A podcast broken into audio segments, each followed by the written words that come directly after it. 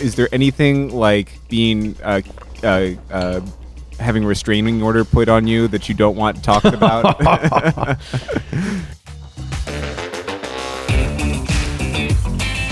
Hello and welcome to Catholic Bytes, a podcast for busy Catholics. This is Father Conrad, and I have with me Father Tim Furlow, all the way from Portland in Oregon. Thanks for joining us, Father Tim. Thanks, Father Conrad. Always good to be with you. And uh, today we're doing something that we've been meaning to do. It's been in the plans for a long time since the beginning of the podcast. Yeah. Uh, we're going to start doing some vocation stories. So, Father Tim, you are a fan favorite on uh, on Catholic Bytes, so we thought this would be the perfect place to start. Uh, so tell me, where where did your vocation story start? How did God uh, let you know that you were called to be a priest? Yikes. I mean, that's like, uh, we'll condense the three or four hour version into a few minutes. How about that? Sounds good. Um, let's see. Well, you know, the story of my vocation is really the story of how I actually came to practice the faith. Mm. I was raised in a, a quasi religious home. You know, we went to Mass sometimes, we went to some non Catholic services other times, but I kind of fell away from that uh, when I was a bit older. And uh, by the time I got to college, I went a little bit early when I was 17. Um, I just totally abandoned the faith. I totally abandoned any notion of, you know, Jesus being real or that we should believe in him or the, the fact that he's mm-hmm. divine. Mm-hmm. And uh, so at the end of two years, I was actually, what's a really polite way of saying it? I was released of my time at the university I was going to. You know, I was I was politely asked to leave, and so and and banned um, from the um, campus, right? And banned from the campus. That's my favorite yeah, part of the story. A, that's a whole different. Uh, for all the listeners, just want to make make it clear, like it was just for stupid things. There's nothing violent or weird or anything like that. I, I was in the end, it was throwing a cinder block off of a high vantage point because I wanted to see it break. Not the smartest thing in the world.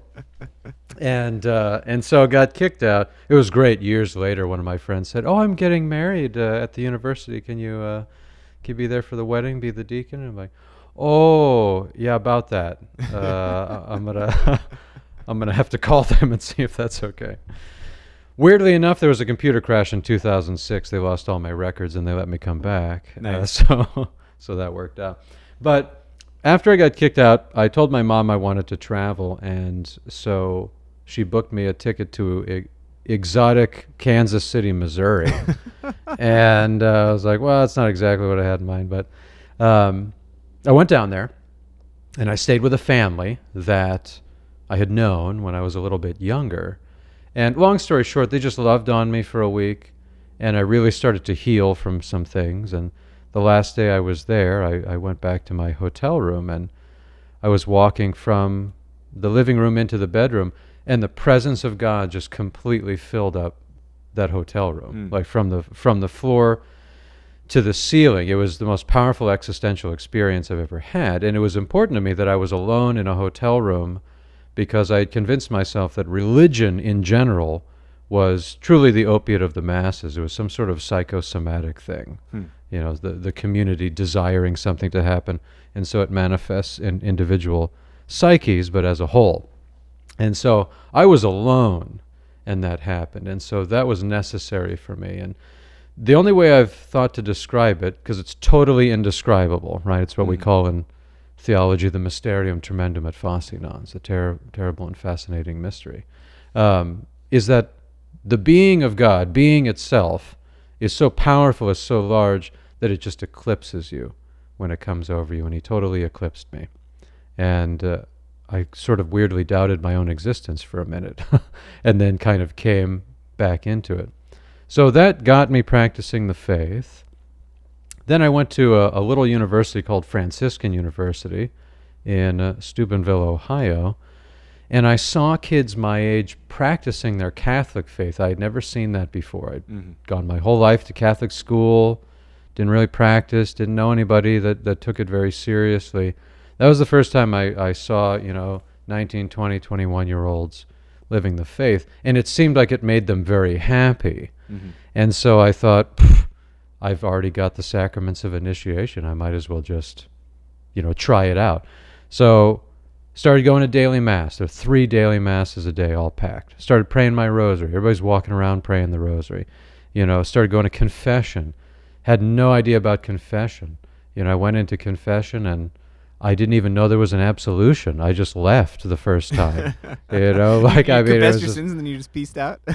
yeah, that was it. Yeah, the poor priest who's probably like, "What's going on?" You know. But I just, I just knew nothing, even after being quote unquote raised in the church. I didn't know what the church was. I didn't know what the faith was at all. It slowly started to dawn on me what it was when it started to change me, and when it started to change me, I recognized that, oh, if this is having an effect on me like this, and I saw it having effect on other people, well then maybe this is something worth investigating on a deeper level. And that's about when the Lord tapped me on the shoulder and said, How about priesthood? You know, and I like to think I fought him uh, more bravely than any mortal has ever fought a divine being, you know, for such a proposition. Um, but it eventually, I, I relented when he revealed to me what it was going to be like. I had started dating a lovely girl, lovely Catholic girl. We were going to get married. And I was sitting in a Eucharistic chapel here in Portland, uh, and he just laid it all down for me. You know, the Lord can just transfer a whole paradigm into your mind if he wants to. Mhm. And he laid it all down for me. He said, Look, if you love this girl, you're not going to mess with her salvation. As if I have a plan for you to be a priest, that means I have a plan for her to be with somebody else. And my plan for you is how you get to me. So if you really love her, you will not mess with my plan for how she gets to me. You know, as this whole whole train of thought just popped into my into my mind and is undeniably true. So I, I ended that relationship and I entered the seminary. That'll have to be another podcast because that's a wild ride as well. but I but I was if I was ordained in 2015, and the last four years have been the best four years of my life. I never thought doing something that I fought so hard would make me so happy, but that's what really finding your vocation is, finding what God wants you to do. Mhm. It's the reason why you were born, so you feel more fulfilled than if you did anything else. Mhm. Well, that's awesome. Thank. I guess I've never even heard your, your story all the way through. That's fantastic. Thank you so much, uh, Father Tim. Thanks for for um, You're very welcome. uh, sharing this. Uh, thank you to everyone who listens. If you'd like to hear more great Catholic podcasts, you can check out the rest of our episodes at CatholicBytesPodcast.com, or you can find us on iTunes. Just look for Catholic Bytes, Bytes with a Y. Thank you, and God bless you.